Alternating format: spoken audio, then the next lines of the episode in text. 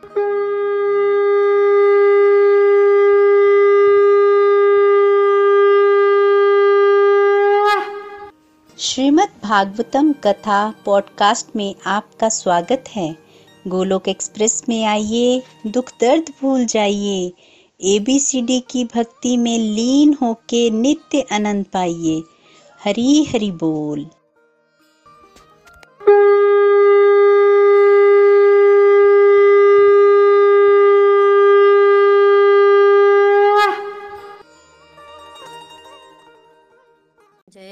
कृष्णा चैतन्य, प्रभु नित्यानंद। श्री अद्वैत गदाधर श्रीवासदि और भक्त वृंद हरे कृष्णा हरे कृष्णा, कृष्ण कृष्ण, हरे हरे। हरे राम हरे राम राम राम, हरे हरे। हरे कृष्ण हरे कृष्ण कृष्ण कृष्ण, हरे हरे। हरे राम हरे राम राम राम, हरे हरे। हरे कृष्ण हरे कृष्ण कृष्ण कृष्ण, हरे हरे हरे राम हरे राम राम राम, हरे हरे। Busy through the body, free as a soul hari hari bol hari hari bol transform the world by transforming yourself न शस्त्र पर, न शास्त्र पर, न धन पर और ना ही किसी युक्ति पर। मेरा तो जीवन आश्रित है प्रभु। केवल और केवल आपकी कृपा शक्ति पर गोलोक एक्सप्रेस में आइए दुख दर्द भूल जाइए। ये भी सीढ़ी की भक्ति में लीन होकर नित्यानंद पाइए। जय श्री राधे कृष्णा। सो हरि हरि बोल everyone welcome again everyone to the evening सत्संग Shrimad Bhagavatam canto number ten हमारा चल रहा है। श्रीमद् भागवतम में बारह कैंटोस, अठारह हज़ार श्लोक और तीन सौ पैंतीस अध्याय हैं। कैंटो नंबर दस हमारा चल रहा है, जिसमें भगवान श्री कृष्ण की लीलाओं का वर्णन है। भगवान श्री कृष्ण की लीलाएँ, सर्वप्रथम हमने श्रवण किया भगवान के वृंदावन की लीला का, फिर हमने भगवान की मथुरा लीला का श्रवण किया और अब हम भगवान की द्वारिका लीला का श्रवण करने जो है वो जा रहे हैं। द्वारिका लीला में सर्वप्रथम लीला जो आती है, वो है भगवान की विवाह लीला। तो हमने सर्वप्रथम भगवान की विवाह लीला का जो है वो श्रवण किया था। उसके पश्चात कैसे भगवान ने एक एक करके विवाह किया और भगवान की सोलह हज़ार एक सौ आठ रानियाँ हुई, वो हमने समझा। फिर पिछले सत्संग में हम समझ रहे थे, हम सुनकर आए थे कि कैसे भगवान ने नरकासुर का जो है वो वध किया। जिस दिन भगवान ने नरकासुर का वध किया, वो दिन जो है वो नरक चतुर्दशी के नाम से जो है वो मनाया जाता है। आज हम वहाँ से आगे जो है उसका श्रवण करने जा रहे हैं भगवान की लीलाओं का और आज का जो टॉपिक है वो अलग अलग रहेंगे। सबसे प्रथम जो टॉपिक है वो भगवान जो है वो रुक्मणी माता के साथ जो है वो विनोद करते हैं। तो भगवान श्री कृष्ण और रुक्मणी माता के बीच की जो वार्तालाप है ये हमारा आज का टॉपिक जो है वो रहेगा। देखिए, रुक्मणी माता लक्ष्मी जी की सब रूप है। और इनका भाव जो था ना, वो भगवान के प्रति बड़ा समर्पण वाला भाव था। आपने अगर राधा रानी और चंद्रावली के विषय में सुना होगा तो भगवान की तो अनंत गोपियाँ हैं, कुछ भगवान के पक्ष की हैं और कुछ राधा रानी के पक्ष की हैं, कुछ भगवान के ऑपोजिट हैं इस तरह से गोपियाँ होती हैं। जो तो गोपियाँ भगवान के ऑपोजिट हैं, जैसे कि राधा रानी, वो नोक झोंक करती रहती है, कोई तीखा सुनाती है भगवान को। हर समय, ठीक है? भगवान बहुत पसंद करते हैं, ठीक है? और कुछ भगवान के अनुकूल होते हैं, जैसा भगवान ने कहा, वैसे मान लिया। तो उसमें, देखो, रस तो दोनों में है, पर दोनों में रस का अलग अलग फ़र्क है। तो रुक्मणी माता का भाव कुछ इस तरह का था कि जो भगवान ने कह दिया, कर दिया, भगवान की सेवा कर दी, सेवा में कोई कमी नहीं रखी। भाव है उनका वैसा। तो भगवान देख रहे हैं कि इनके ब्रदर का अपमान हुआ, रुक्मी का अपमान किया रुक्मिणी माता कुछ नहीं बोली। वैसे भी माता जो है वो कुछ नहीं बोलती हैं। तो भगवान ये सोच रहे हैं कि इनको भी गुस्सा दिलाया जाए। भगवान एक पारिजात का वृक्ष लाए थे पेड़, एक फूल लाए थे पारिजात का ना स्वर्ग से और वो रुक्मिणी माता को दे दिया। सत्यभामा जी ने देखा कि पारिजात का फूल रुक्मिणी माता को दे दिया है। तो उन्होंने भगवान से पूरा का पूरा पारिजात का वृक्ष जो है वो मांगा। तो भगवान पूरा का पूरा पारिजात का पेड़ ला के दिया भगवान ने और वो सत्य सत्यभामा जी के महलों में जो है वो सजा दिया तो अब जब भगवान रुक्मणी जी के महलों में आते हैं तो उनको पारिजात की सुगंध आती है, क्योंकि जो सत्य सत्यभामा के महलों में पारिजात का पेड़ लगा, उसकी सुगंध जो है वो रुक्मणी माता के महलों में भी आई। तो भगवान जी कह रहे हैं कि एक फूल मिला इनको और तो सत्यभामा जी ने पूरा पेड़ मंगवाया। उनको पूरा पेड़ मिला तब भी ये कुछ नहीं बोली। इनके भाई का अपमान किया तब भी कुछ नहीं बोली। तो थोड़ा इनको थोड़ा क्रोध दिलाया जाए। इनकी जो क्रोधी स्वभाव है ना आ, उसको जरा देखा जाए। तो ये सोच के ना भगवान जो है वो मज़ाक करने लगे रुक्मिणी माता को। तो हुआ इस तरह से कि भगवान एक समय ना रुक्मिणी माता के कक्ष में ना पलंग पर बैठे थे। लेट लेटे हुए की मुद्रा में थे और पूरा पूरा लेटे भी नहीं हुए थे बस, जैसे भगवान विष्णु होते हैं ना। वैसे थे। आसपास दासियाँ दूसियाँ तो होती हैं, पंखा वगैरह भगवान को झल रही थी। तब माता रुक्मणी आई। उनको लगा कि मुझे भगवान की सेवा करनी चाहिए। तो माता रुक्मणी ने ना दासी से ना वो चामर ले लिया। और खुद भगवान कृष्णा को चामर झलने लगी। अब ये रुक्मणी माता मैंने पहले ही बताया कि लक्ष्मी है। लक्ष्मी धन की देवी है तो धन की कमी हो सकती है रुक्मणी माता के पास? नहीं। उनका महल देखने वाला है। मोतियों का बना हुआ, रत्नों का बना हुआ, प्रकाश ही प्रकाश है, क्योंकि रतन जो है, वो प्रकाश को मतलब चमकते हैं ना तो प्रकाश है उनके महलों में। बहुत सुंदर। सुगंध तो पारिजात की आई रही है। वाइट उनका बिस्तर है, सफ़ेद। तो माता सुंदर भी बहुत थी और माता के पास ऐश्वर्य भी बहुत है और माता जो है वो भगवान की सेवा भी कर रही है। और माता को भगवान की सेवा करने में जो आनंद मिल रहा है, वो भी उनके चेहरे से झलक रहा है। संतुष्ट है माता पर। पर भगवान सोच रहे हैं कि अब क्या क्या किया जाए। तब भगवान ने एक योजना बनाई और भगवान बोलने लगे। भगवान ने वहीं से शुरू किया। तुम तो राजकुमारी हो। धन है तुम्हारे पास, राज। ठीक है? तुम्हारे साथ तो बहुत से लोग विवाह करना चाहते थे। बहुत से लोग विवाह करना चाहते थे, पर तुम्हारा विवाह तो मेरे से हो गया।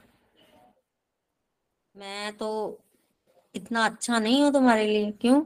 देखो, शिशुपाल तुमसे विवाह करना चाहता था। चेदी नरेश का पुत्र था। मैं कौन हूँ? मैं तो मेरा नाम रणछोड़ डाला हुआ है उसने जरासन ने। रणछोड़ बोला जाता है मुझे, मैं तो रण छोड़ कर भाग गया था तो तुम्हें अब रणछोड़ की पत्नी होने का दुख जो है, वो सहना पड़ रहा है। इससे तो अच्छा होता कि तुम शिशुपाल से विवाह कर लेती। धन भी मेरे पास कोई इतना नहीं है। भागकर मैंने नगरी का निवास, भागकर नगरी बसाई थी ना तो मेरे पास उतना धन नहीं है। माता तो वही लक्ष्मी है तो उनके पास धन ही धन है। तो तुमने मेरे से विवाह किया तो अब तुम्हें भी ये सारी दिक्कतें जो है वो सहनी पड़ रही है। हो ना हो, तुमने अपने पति के चुनाव में ना कुछ गलती कर दी है। तुमसे भूल हो गई है। तुमने किसी किसी को भी अपना पति चुन लिया। तुम ऐसे व्यक्ति का चुनाव कर सकती थी, जो तुम्हें, तुम्हारी इच्छाएँ पूरी कर सके, जो तुम्हें इच्छित वस्तुएँ प्रदान कर सके। इतने सारे लोग थे। चलो, अभी क्या हुआ है? तुम अभी भी किसी विशेष व्यक्ति का चुनाव कर सकती हो। जब भगवान ने ऐसे बोला ना कि तुम अभी भी किसी विशेष व्यक्ति का चुनाव कर सकती हो तो रुक्मणी माता से सहन नहीं हुआ। लक्ष्मी माता हमेशा भगवान के संग रहती हैं। वो कभी भी भगवान के वियोग में नहीं जाती। तो वियोग उनको आता ही नहीं है सहना बेसिकली देखिए, दो भाव होते हैं, लक्ष्मी माता का भाव संयोग का है, वो कभी भगवान से वियोग नहीं सहन सकती। भूदेवी तो है, वो वियोग में रहती हैं। तो वो फिर भी सहन कर सकती हैं। तभी तो भगवान चैतन्य महाप्रभु के रूप में आए तो लक्ष्मी प्रिया और विष्णु प्रिया जो है वो, लक्ष्मी देवी और भू देवी धरती पर गई थी, पर जैसे ही भगवान जो है अपने पिता का श्राद्ध करने गए लक्ष्मी माता जो है वापिस आ गई, क्योंकि वो भगवान का वियोग सह ही नहीं सकती। वियोग लीला में उनका वो नहीं सह सकती हैं वियोग लीला। तो उनको वियोग जो है वो इतना वो नहीं सह सकती हैं। तो इनको लगा कि ये भगवान उनसे विशेष प्रेम करते हैं। वो भगवान को छोड़कर कहीं जाती नहीं। अब जब भगवान ने इस तरह की बातें की तो वो सुन भी नहीं पाई। चलो माता भी योग तो नहीं सहन कर सकती, वो तो ठीक है, पर माता सुन भी नहीं पाई। और ऐसे लगा कि कहीं भगवान छोड़ने का प्लान तो नहीं कर रहे उनको? ये सोचकर उनकी आँखों में आँसू आ गए। बोली, वो तब भी कुछ नहीं, भगवान तो सुनना चाहते थे, पर वो कुछ नहीं बोली। फिर उनके जो पैर के नाखून थे, उनसे वो धरती को जो है वो कुरेदने लगी। और आँखों में आँसू मतलब अष्ट सात्विक विकार जो है वो माता में प्रकट हो गए। और अष्ट सात्विक विकार प्रकट होने के बाद माता मूर्छित हो गई।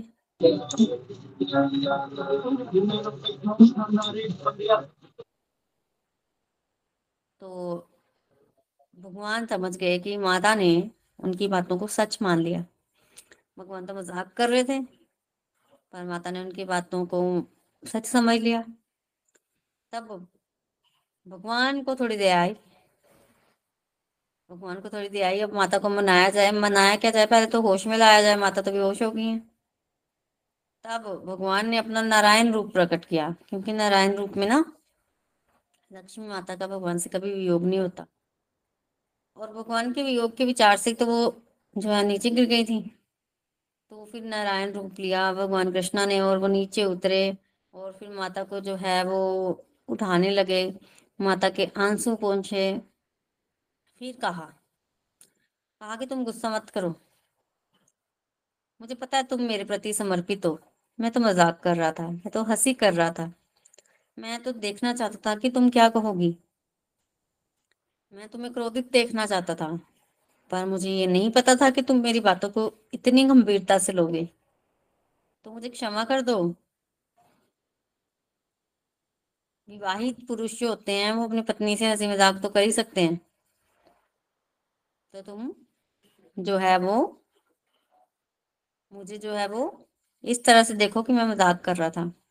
अब जब रुक्मिणी माता ने सुना तो फिर वो शांत हो गई। अब उनका जो भय है, वो भी चला गया। और फिर माता कहने लगी अब। तो माता ने क्या कहा? माता ने कहा कि आप जो कुछ भी कह रहे हैं, वो सच्ची तो है।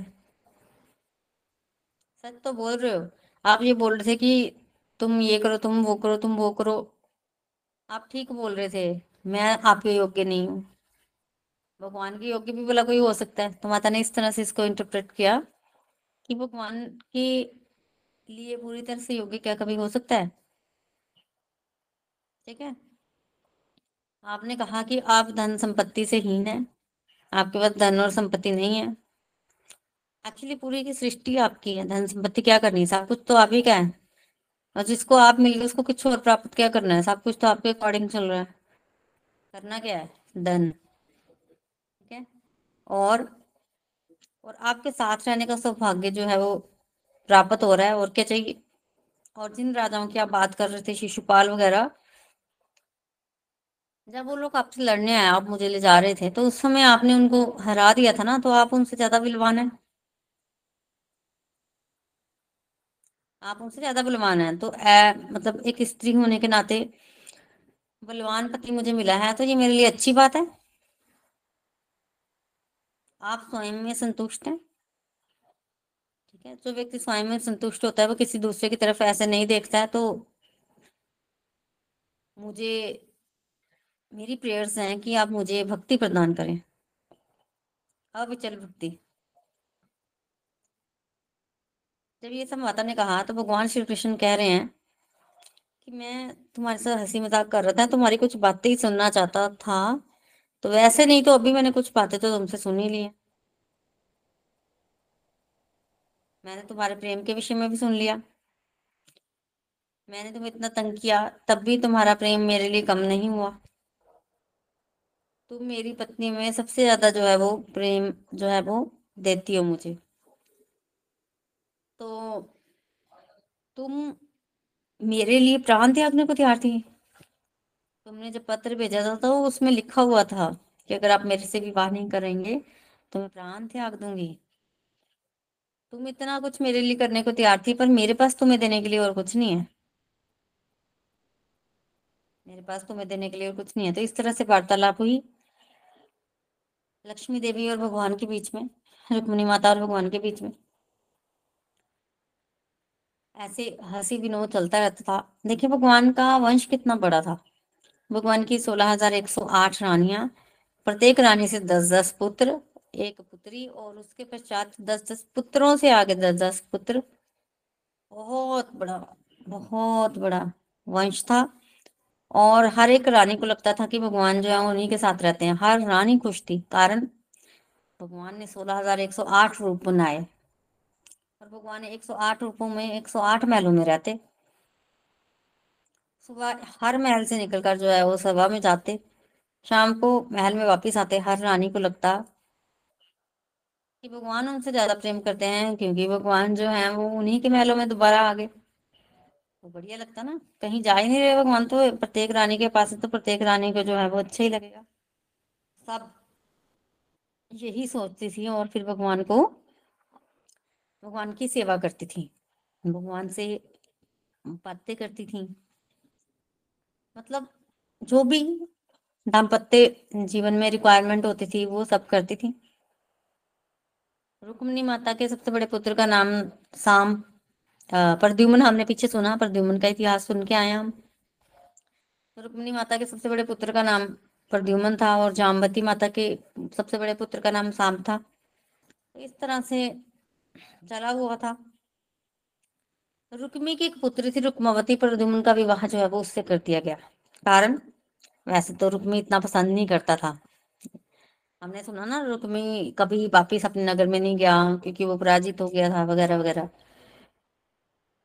पर पर जब रुक्मणी ने कहा तो बहन के प्रेम के कारण रुक्मी मान गया और उसने विवाह कर दिया। ऐसे रिश्तेदारियों में और भी विवाह हुए और पुराने समय में ऐसा हो जाता था कि रिश्तेदारों में भी विवाह जो है वो कर देते थे। ऐसे ही एक विवाह था जिसमें रुक्मणी, प्रद्युम्न, सांब, अन्य यादव, भगवान श्री कृष्णा ये सब गए। अब रुक्मणी के यहाँ, रुक्मी के यहाँ विवाह था और ये सारे गए हुए थे। अब रुक्मणी का भाई रुक्मी तो था कभी कभी बहन का प्रेम जागृत हो जाता था, पर था तो दुष्टी ना। दुष्ट कहीं ना कहीं अपनी दुष्टता जो है वो नहीं छोड़ता है। दुष्ट। तो जब विवाह में सब इकट्ठा हुए ना तो दुष्ट लोगों के मित्र भी दुष्ट होते हैं। तो रुक्मी के जो मित्र थे, कलिंगराज वगैरह, ये बहुत दुष्ट थे। इन्होंने रुक्मी को पढ़ाना शुरू किया कि बलराम जी को ना। जुआ खेलने के लिए मजबूर करो। जो खेल युधिष्ठर ने खेला था, वो खेलो। उनको हराना कोई बड़ी बात नहीं है। बलराम जी को कौन सा खेलने आता है? तो इस तरह से करते करते उन्होंने रुक्मी के कान भरे, रुक्मी को सहा गया, रुक्मी को पुरानी जो है वो पुराना बहर भी याद आ गया कि भाई हाँ भाई, इन्होंने मेरी बहन के साथ ऐसा ऐसा मौका मिला है, क्यों नहीं? तो रुक्मी मान गया उसके अपने मन में था कि मैं कुछ करूँ। तो उसने बलराम जी को जो है वो चौसर के खेल के लिए बुलाया और उस समय देखो विवाह का अवसर था। विवाह के अवसर पर कोई इस तरह से नहीं सोचता। है वो तो खेल था, खेल है, विवाह है और ये लोग राजा लोग भी थे। राजा लोगों के लिए क्या मुश्किल है? चलो खेल लेते हैं थोड़ा सा। तो पहले एक सौ सोने की मोहरें जो है वो दाव पे लगाई। बलराम जी हार गए। इतने बड़े राजा के रूप में सौ इतने बड़े राजा के लिए सो सोने की मोहरे कौन सी बड़ी बात है? ठीक है ना, सो मोहरे क्या होते इतने बड़े राजा के लिए? फिर हज़ार मोहरे लगाई, वो भी हार गए। फिर दस हज़ार मोहरे लगाई, फिर रुक्मी जीत गया। हर बार जो है वो रुक्मी जीता जा रहा था तो बलराम जी इतना कोई बुरा नहीं मान रहे थे और हाँ ये एक राजा के लिए, ये कुछ भी नहीं है, सौ मोहरे, हज़ार मोहरे। पर जब बलराम जी हार रहे थे तो कलिंग राज बड़ा दुख बड़ा मतलब खिलखिला के हंस रहा था। दान दिखाता हुआ हंस रहा था। बलराम जी का मज़ाक उड़ा रहा था। बलराम जी को वो अच्छा नहीं लग रहा था, उनको क्रोध आ रहा था। वो बार बार रुक्मी को बोल भी रहे थे और दूसरी तरफ़ रुक्मी बलराम जी को उकसा रहा था और मोरे और मोरे। तब बलराम जी ने एक लाख मोहरे दाऊ पे लगा दी। एक लाख मोहरे दाऊ पे लगाकर बलराम जी जीत गए। पर रुक्मी को आदत पड़ी हुई थी जीतने की तो रुक्मी कहने लगा, नहीं नहीं नहीं मैं जीता हूँ, मैं जीता हूँ, तुम्हारे हो तुम्हारे हो। बलराम जी को बड़ा क्रोध आया, पर कोई माना ही नहीं। फिर दस करोड़ मोहरे दांव पे लगी, फिर बलराम जी जीत गए। फिर रुक्मी चिल्लाने लगा, नहीं नहीं, मैं ही जीत रहा हूँ, मैं ही जीतूँगा, मैं ही जीत रहा हूँ, तुम हार गए हार गए हार गए। मेरे मित्रों से पूछो, मेरे मित्र साक्षी हैं तुम्हारे तुम्हारे तुम्हारे तो सारे ही मिल गए आपस में। जब सारे आपस में मिल गए और बलराम जी को बार बार बोलने लगे कि तुम हार गए हो, अब बलराम जी कौन है? सब तो नहीं जानते कि बलराम जी कौन है। तब आकाशवाणी हो गई। क्या आकाशवाणी हुई? आकाशवाणी हुई कि बलराम जी जीते हैं, ये रुक्मी झूठ बोल रहा है। जब आकाशवाणी हुई बलराम जी जीते हैं तो बलराम जी को तो पक्का हो गया कि ये चल कर रहे हैं।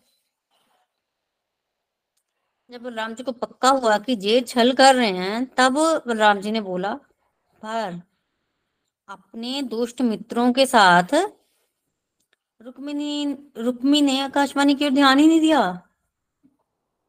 और बलराम जी का और मज़ाक उड़ाने लगा। जंगल में गाय चराने वाले, तुम ग्वाले, तुम्हें क्या चौसर का खेल आता है? तुम्हें तो पासा फेंकना नहीं आता।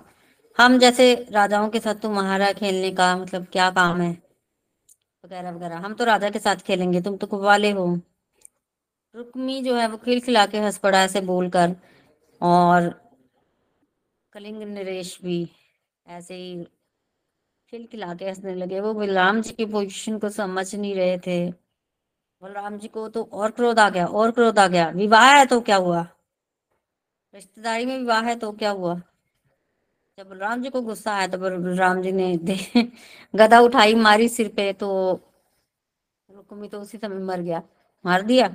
फिर कलिंग राज ने देखा, रुक्मी मर गया है तो भागा। पर बलराम जी ने पकड़ा, मारी एक गदा सारे दांत टूट गए और भी राजा लोग भागने लगे। अब तो बलराम जी ने एक एक पकड़ एक एक को पकड़ कर जो है वो एक एक का मज़ाक मतलब एक एक को पकड़ कर मारा।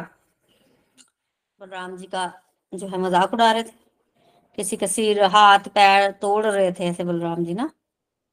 कुछ लोग भागने में सफल भी हो गए।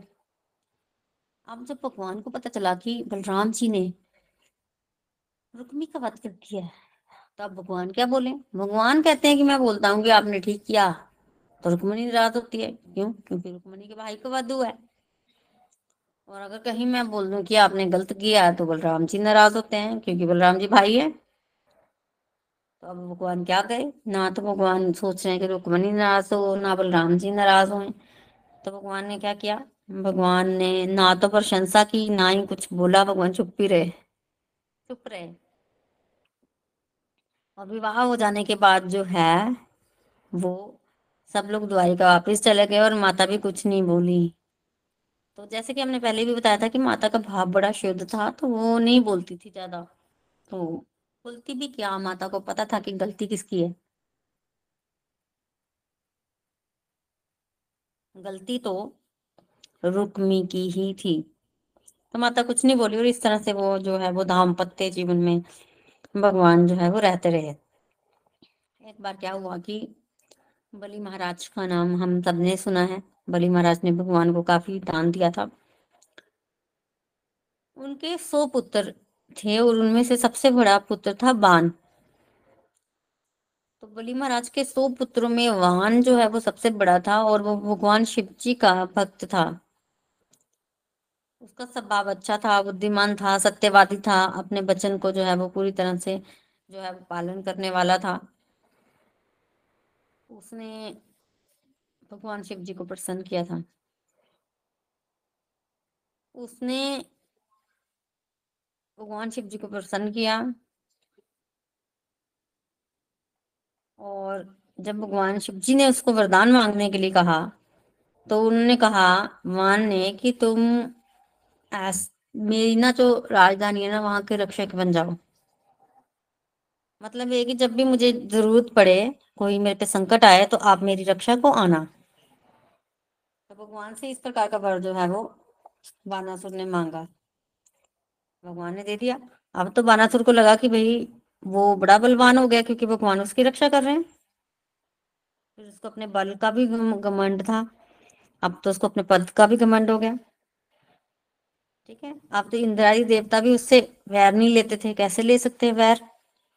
क्योंकि अगर इंद्र ने वैर किया चढ़ाई की तो भगवान शिव जी से युद्ध करना पड़ेगा।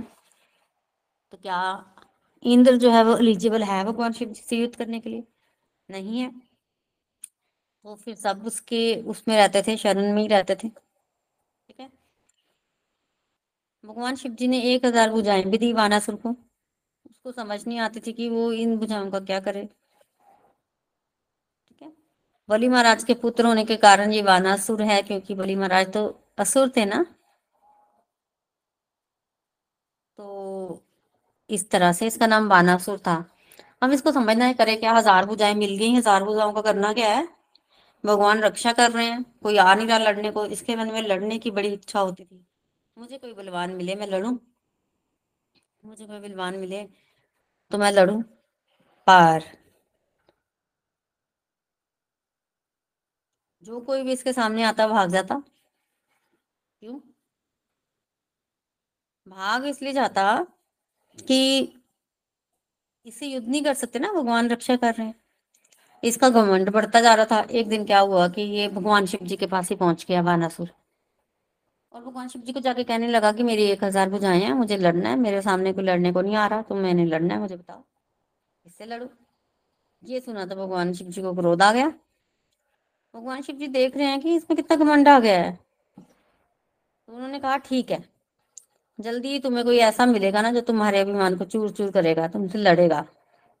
पता नहीं, वरदान मिला के श्राप, ये तो श्राप ही लग रहा है, पर बानासुर बड़ा खुश हो गया क्योंकि वो लड़ना चाहता था और उसको ऐसे लगा कि भगवान ने उसके लड़ने की अभिलाषा जो है वो पूरी कर दी है। फिर वो इंतज़ार करने लगा। अब कोई आए तो वो लड़े। अब वो ऐसे कि वानासुर की एक, एक सुंदर कन्या थी उसका नाम था उषा।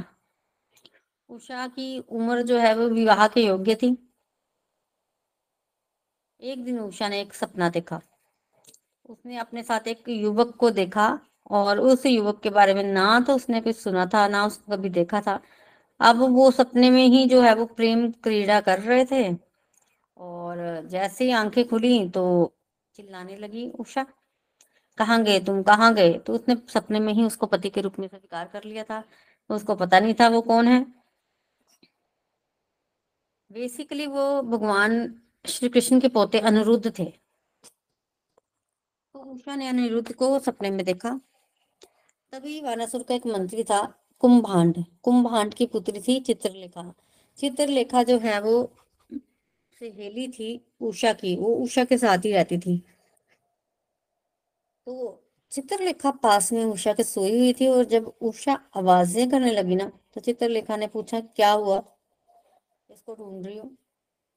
तब उषा ने सारा बताया कि मैंने सपने में एक युवक को देखा, उसका रंग ऐसा था, आँखें कमल के जैसी थी, वो सुंदर था, वगैरह वगैरह। देखिए, सुंदर तो हो गई, भगवान के पुत्र है ना तो भगवान जैसे ही दिखेगा तो भगवान तो सुंदर है, त्रिभुवन सुंदर। पर मुझे पता नहीं है कि वो कौन है। उषा कहने लगी, मुझे पता नहीं है कौन है। चित्रलेखा ने कहा कि इसमें क्या बड़ी बात है? चित्रलेखा जो है चित्र बनाने में एक्सपर्ट थी, उसको आते थे चित्र बनाने तो उसने चित्र बनाने शुरू किए। ब्रह्मा का चित्र बनाया, विष्णु, महेश, एक एक करके सभी चित्र बनाती गई देव, देवताओं के। उषा सबको मना करती मना करती तब उसने पृथ्वीवासियों के बनाने शुरू कर दिए। चित्र, उषा ने मना कर दिया। तब उसने यादवों के चित्र बनाने शुरू किए। उषा मना करती गई और एक दिन जब अनिरुद्ध का चिन्ह चित्र बनाना तो उषा ने कहा कि ये वही है। जब चित्रलेखा ने, अनिरुद्ध का चित्र बनाया, तब उषा मान गई ये वही है, खुश हो गई। जब खुश हो गई तो चित्रलेखा ने कहा कि मैं अभी अनिरुद्ध को लेके आती हूँ। चित्रलेखा एक योगी थी, योगिनी थी। तो उसको मतलब आकाश मार्ग की यात्रा करने आती थी। तो वो अपने योग मार्ग से आकाश मार्ग में यात्रा करती हुई चली गई द्वारिका। वहाँ उसने महलों में जाकर देखा, अनिरुद्ध सोए हुए बस वो सोते हुए अनिरुद्ध को उठाया और वहाँ ले आई। उषा के महलों में मतलब उषा के महलों में वो ले आई अनिरुद्ध को और अनिरुद्ध उठे। अनिरुद्ध ने उषा का चेहरा देखा और अनिरुद्ध खुश हो गए। खुश हो गए तो उसके बाद दोनों वहीं रहने लगे आराम से सुखपूर्वक। तो किसी को पता नहीं चलने दिया कि अनिरुद्ध या कोई है अंदर। पर हुआ ऐसे कि उषा जो है वो अपनी खुशी छुपा ना सकी और उसके शरीर में लक्षण प्रकट होने शुरू हो गए। देखिए, कुछ लक्षण होते हैं इस जी के शरीर में ना। तो लक्षण प्रकट होने शुरू हो गए, जिससे पहरेदारों को पता चला कि यहाँ पे ज़रूर कोई है, कोई पुरुष है। जब पहरेदारों को पता चला और वैसे भी कुंभ भांड जो है वो मिलने आता था चित्रलेखा से तो उसको भी आइडिया लगा कि हाँ भाई, मुझे तो लग रहा है कि इस महल में कोई पुरुष है। और जब इस तरह से उसको आइडिया लगा तो उसने जाके बानासुर को बताया कि हमें तो ऐसे लग रहा है कि आपकी पुत्री के साथ ना कोई पुरुष जो है वो रहता है और पता नहीं वो पुरुष कहाँ से आया। बाहर से तो कोई नहीं आया। मैं स्वयं महल की रक्षा करता हूँ वगैरह वगैरह। इस तरह से बोला। जब बानासुर को पता चला तो बानासुर सोचते हैं कि देख के आता हूँ। तो बानासुर जो है, बिना बताए सीधा अंदर महलों में चला गया चेक करने के लिए और वहाँ जब गया तो उन्होंने क्या देखा कि उषा और अनिरुद्ध जो है वो चौसर खेल रहे हैं।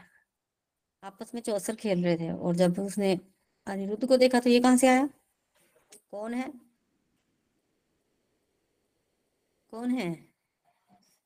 और ये उसकी पुत्री ने क्या किया? विवाह कर लिया, बिना बताए तो क्रोध आ गया। पुराने जमाने में देखिए क्या होता था ना, जब कोई पुरुष ही किसी स्त्री को टच कर लेता था तो वो उसका ही तो वो स्त्री उसी का वर्ण करती थी, किसी और का नहीं। तो वानासुर अब ये भली समझ गए थे कि उषा का पति कौन है? अनिरुद्ध। दोबारा विवाह तो होगा नहीं, और यही उसका पति है तो मारेंगे नहीं वो? मारेंगे नहीं। बलराम जी जब हस्तिनापुर गए थे, तब भी ऐसे ही हुआ था।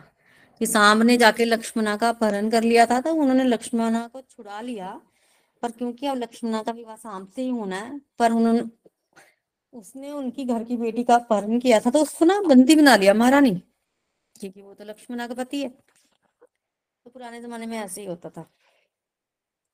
तो मारा नहीं। अनिरुद्ध को बंदी बना लिया। थोड़ा बहुत युद्ध हुआ, पर बंदी बना लिया। उषा जो है वो चिंता करने लगी, रोई भी, पर बानासुर ने अनिरुद्ध को नहीं छोड़ा। और बंदी ग्रह में जो है वो अनिरुद्ध रहने लगे। देखिए, भगवान के वंश के विषय में मैंने बताया, एक रानी से दस पुत्र और दस पुत्रों से आगे दस दस पुत्र। इतना बड़ा भगवान का वंश। इतने बड़े वंश में अगर एक आधा बच्चा गायब भी हो जाए तो क्या पता चलता है? तो भगवान को पता ही नहीं चला। चार महीने हो गए। तब एक दिन नारद मुनि सोचने लगे कि चार महीने से वो जेल में बंद है, जाके सुनाऊं तो नारद जी गए एक दिन भगवान को पास जाके बोलते, आपको पता नहीं रुद्ध कहाँ है? भगवान कहते, होगा महलों में। महलों में नहीं, वो तो बानासुर के कारागृह में कैद है। फिर नारद जी ने सारा बताया। जब नारद जी ने सारी चीज़ें जो है वो बताई तो भगवान ने फिर चढ़ाई की वहाँ पर। और जब भगवान ने चढ़ाई की तो उस समय भगवान शिव जी आ गए। क्योंकि मानसर को वरदान है। भगवान शिव जी रक्षा के लिए आए, बड़ा सारा युद्ध हुआ। कभी भगवान शिव जी का पल्लड़ा भारी, कभी भगवान विष्णु का पल्लड़ा भारी, बड़ा सारा जो है वो युद्ध हुआ। पर ना भगवान मारे वानासुर को, और ना शिव जी जो है भगवान को, शिव जी भगवान को ऐसे नुकसान पहुँचा सकते हैं? वो तो वानासुर की वरदान की जो दिया हुआ है, उसकी रक्षा के लिए भगवान ऐसे लड़ रहे थे। तो भगवान शिव जी भगवान से लड़ रहे थे, वैसे तो वो आराध्य देव है उनके। क्योंकि उन्होंने वानासुर को वचन दिया था, बस। और भगवान विष्णु मतलब भगवान श्री कृष्ण वानासुर को मार नहीं रहे थे, क्योंकि प्रहलाद महाराज को वचन दिया है कि तुम्हारी 21 पीढ़ियाँ आगे की और 21 पीढ़ियाँ पीछे की मैं तार दूँगा। तो फिर वो वानासुर को मार ही नहीं सकते। तो वो कह रहे हैं मैं तो इसको मारूँगा नहीं, मैंने प्रहलाद महाराज को वचन दिया। शिव जी कहते हैं कि आप तो परम सत्य हैं। बड़ी सुंदर स्तुति करते हैं भगवान की। मैं भी आपको मारूँगा नहीं। तो इस इस जो लड़ाई हो रही है, इसका अंत क्या है? कोई अंत नहीं लड़ते रहो। तो मैं तो नहीं मारूँगा इसको तो फिर भगवान ने क्या किया कि वानासुर की चार बुझाएँ छोड़कर ना, बाकी जो उसकी बुझाएँ थी वो गाड़ दी। इससे वानासुर को बड़ा लगा कि मैं तो बड़ा बलवान था, ये मेरी बुझाएँ कैसे कट गई? तो उसका जो घमंड था वो चूर चूर हुआ। वानासुर का घमंड चूर हुआ, वानासुर की सेना नष्ट हुई। पर चार भुजाएँ बनी हुई थी उसकी। तब भगवान शिव जी ने कहा, इसको आपने मारना तो नहीं, पर इसको आशीर्वाद ही दे दो। भगवान कहते हैं, आशीर्वाद दे क्या दूँगा इसको तो आशीर्वाद ऑलरेडी मिला हुआ है। प्रहलाद महाराज की इक्कीस पीढ़ियाँ आगे की, इक्कीस पीढ़ियाँ पीछे की, मैं तार दूँगा तो ये तो तरह ही हुआ है। इसको मैं आशीर्वाद देता हूँ कि इसको ना तो वृद्धावस्था आएगी, ना मृत्यु इसको छुएगी। मृत्यु तक इसको छू नहीं सकेगी और ये मेरा ही सहयोगी बनेगा। बस फिर तो क्या ही था वानासुर भी खुश, भगवान शिव भी खुश। वानासुर ने भगवान श्री कृष्ण के चरणों में सिर झुकाया और चुपचाप उषा अनिरुद्ध का विवाह करा। उषा को भगवान ले गए और वहाँ चले गए द्वारिका। द्वारिका में पता चला कि भाई उषा जो है वो अनिरुद्ध के साथ आ रही है तो पूरा नगरी सजाएगी। धूमधाम से उनका स्वागत किया गया, खूब स्वागत हुआ। और स्वागत होने के बाद वो लोग जो है वो द्वारिका में रहने लगे। फिर तो नॉर्मल दिनचर्या जैसे होती है, वैसे चलता रहा। रोज भगवान की दिनचर्या होती है, सुबह उठते हैं भगवान, रोज एक्टिविटी करते हैं, सभा में जाते हैं, फिर वापिस आते हैं वगैरह वगैरह। एक दिन बच्चे जो है वो वन में खेलने चले गए, क्योंकि भगवान के वंश में तो बच्चे ही बड़े हैं। तो इस तरह से भगवान रोज़मर्रा की लीलाओं जो है वो करते हैं। कुछ लीलाएँ भगवान की द्वारिका लीला में से हमने आज सुनी और कुछ का वर्णन जो है वो हम अगले सत्संग में करेंगे। हरे कृष्णा हरे कृष्णा, कृष्ण कृष्ण, हरे हरे। हरे राम हरे राम राम राम, हरे हरे। हरे हरि बोल, हरे हरि बोल। तो फ्रेंड्स, चलिए अब हम चलते हैं अपने रिव्यू सेक्शन की तरफ़। सर्वप्रथम हमारे साथ जो है वो सुनीता जी हैं धर्मशाला से। हरी हरि बोल, सुनीता जी। हरी हरी बोल, हरी हरि बोल। प्रीति जी, बहुत आनंद आया आज की कथाएँ सुनकर। आपने बहुत ही सुंदर तरीके से इतनी प्यारी प्यारी कथाएँ हमें सुनाते हैं कि मतलब मेरे पास शब्द नहीं है ये कहने के लिए कि बहुत आनंद आता है, लेकिन वही बात है कि हम कथाएँ तो बहुत सुनते हैं, लेकिन फिर थोड़ी बहुत भूल भी जाते हैं, लेकिन जब दोबारा से उन्हीं कथाओं को सुनते हैं तो भाव विभोर हो जाते हैं। आप, इस, साढ़े चार वाले सत्संग में आप ने पहले ये इनकी शादियाँ, जो है वो वर्णन किया था कि भगवान जी की सोलह हज़ार एक सौ आठ रानियाँ थी। लेकिन सोलह हज़ार एक सौ रानियाँ जब हम पहले सुनते थे तो ये लगता था कि भगवान की इतनी शादियाँ थी तो सभी को खुश करना कितना मुश्किल होगा, या रानियाँ कैसे रहती होंगी? लेकिन जैसे जैसे ये भागवतम हमने सुनी है तो ये समझ में आया कि भगवान तो भगवान में इतनी शक्ति है कि हर हर रानी को वो खुश रखते थे और रानियाँ भी उनको, उनकी बहुत सेवा करती थी। तो आज के सत्संग में आपने रुक्मणी जी के साथ जो कृष्ण जी की लीला बताई है कि रुक्मणी जी जो है वो कितना उनमें सहन शक्ति थी कि उनमें इतना समर्पण भाव था कि भगवान जो करते हैं, जो भी करेंगे, वो ठीक ही करेंगे। और वो बिल्कुल भी नहीं बोलती थी कि जैसे आपने सुनाया था कि उनके भाई का अपमान हुआ था, तब भी उन्होंने कुछ नहीं बोला। यदि उनको परिजात का फूल ला के दिया और सत्यभामा जी ने पूरा पेड़ भी मंगवा लिया तो भी रुक्मणी जी कुछ नहीं बोली।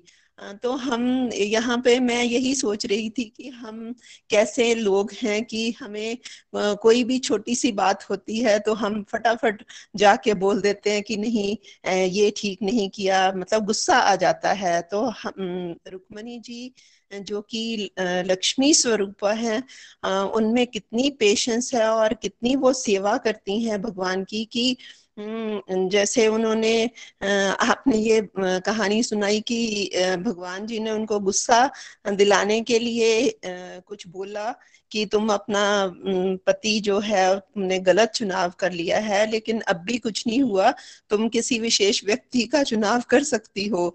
तो रुक्मणी जी से वो सहन नहीं हुआ और तब भी वो कुछ नहीं बोली, लेकिन वो मूर्छित होकर गिर पड़ी। तो आज के उसमें युग में ऐसा, रुक्मणी जैसा बनना या रुक्मणी जी से हम शिक्षा तो ले सकते हैं, लेकिन इतनी पेशेंस होना जो है वो बहुत मुश्किल है।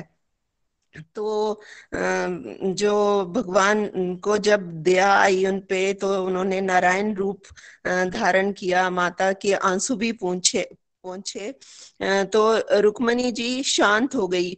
मतलब रुक्मणी जी का जो चरित्र बताया गया है यहाँ पे कि उनका भाई जो था जब सारे शादी पे गए तो उनका भाई का बताते हैं कि वो था तो उनसे घृणा करता था क्योंकि शादी के समय में उनके साथ युद्ध हुआ था। तो लेकिन जो उनके साथ जो राजा थे, वो भी सारे वैसे ही थे। तो वो उनको उकसा उकसा दिया और उनके साथ जब युद्ध क्रीड़ा खेली। तो आपने जैसे बताया कि मतलब बलराम जी के साथ खेल रहे थे तो वो हार रहे थे। और लेकिन लास्ट में जो है, वो जीते। और बलराम जी को पता भी था कि वो जीत रहे हैं, लेकिन जो सारे मिलके उनको यही बोल रहे थे कि नहीं, तुम हार रहे हो। तो यहाँ से हमें ये शिक्षा मिलती है कि जो बुरे आदमी का संग जो है, वो बुरा ही होता है। जो रुकमन, उनके भाई थे रुकमणी जी के, वो बुरे लोगों का संग कर रहे थे और फिर बाद में होता क्या है बुरे लोगों का? जो बलराम जी ने किया कि उन्होंने गदा उठाई और उनको भी मार दिया और बाकियों के भी हाथ पैर तोड़ दिए। तो तब भी रुक्मणी जी कुछ नहीं बोली। मतलब उनको अपने कृष्णा पे इतना विश्वास था कि जो भी ये करेंगे वो ठीक ही करेंगे। और कृष्णा जी भी वहाँ पे कुछ नहीं बोले।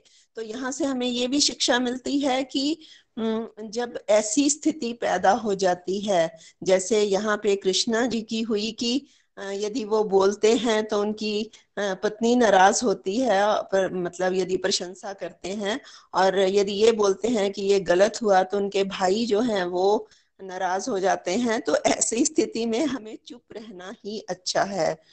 तो ये शिक्षाएँ जो है वो हमें अपने जीवन में धारण करनी चाहिए।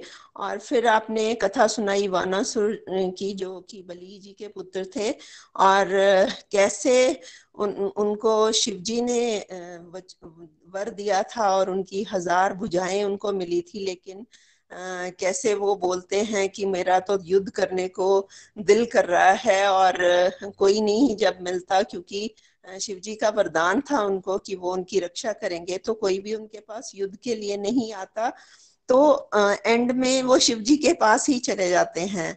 और शिव जी ने उनको यही क्रोध में बोला कि तुम्हें कोई ना कोई ज़रूर मिलेगा। और कैसे उनकी अपनी बेटी थी अनिरुद्ध, जो कि कृष्णा जी के पोते हैं, उनके साथ प्यार कर बैठती है और उनकी, कैसे उनकी सहेली जो है, आकाश मार्ग से अनिरुद्ध जी को लेके आती हैं और उनके महलों में ही वो अपने पिता के, पिता से चोरी महलों में ही रहना शुरू कर देती हैं।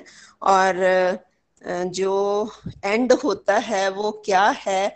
वानासुर, एक तरफ़ वानासुर को कृष्णा जी ने का वो था क्योंकि प्रहलाद जी के वो पोते थे तो उनको उनको ये वरदान था कि मैं तुम्हारी सारी हज़ार पीढ़ियाँ जो हैं वो उनको तार दूँगा और उधर यदि वानासुर को वो मारेंगे नहीं और वानासुर को शिव जी का भी वरदान था कि वो नहीं मरेंगे तो एंड में जो है वो बड़ी चतुराई से उन्होंने इस युद्ध का एंड किया।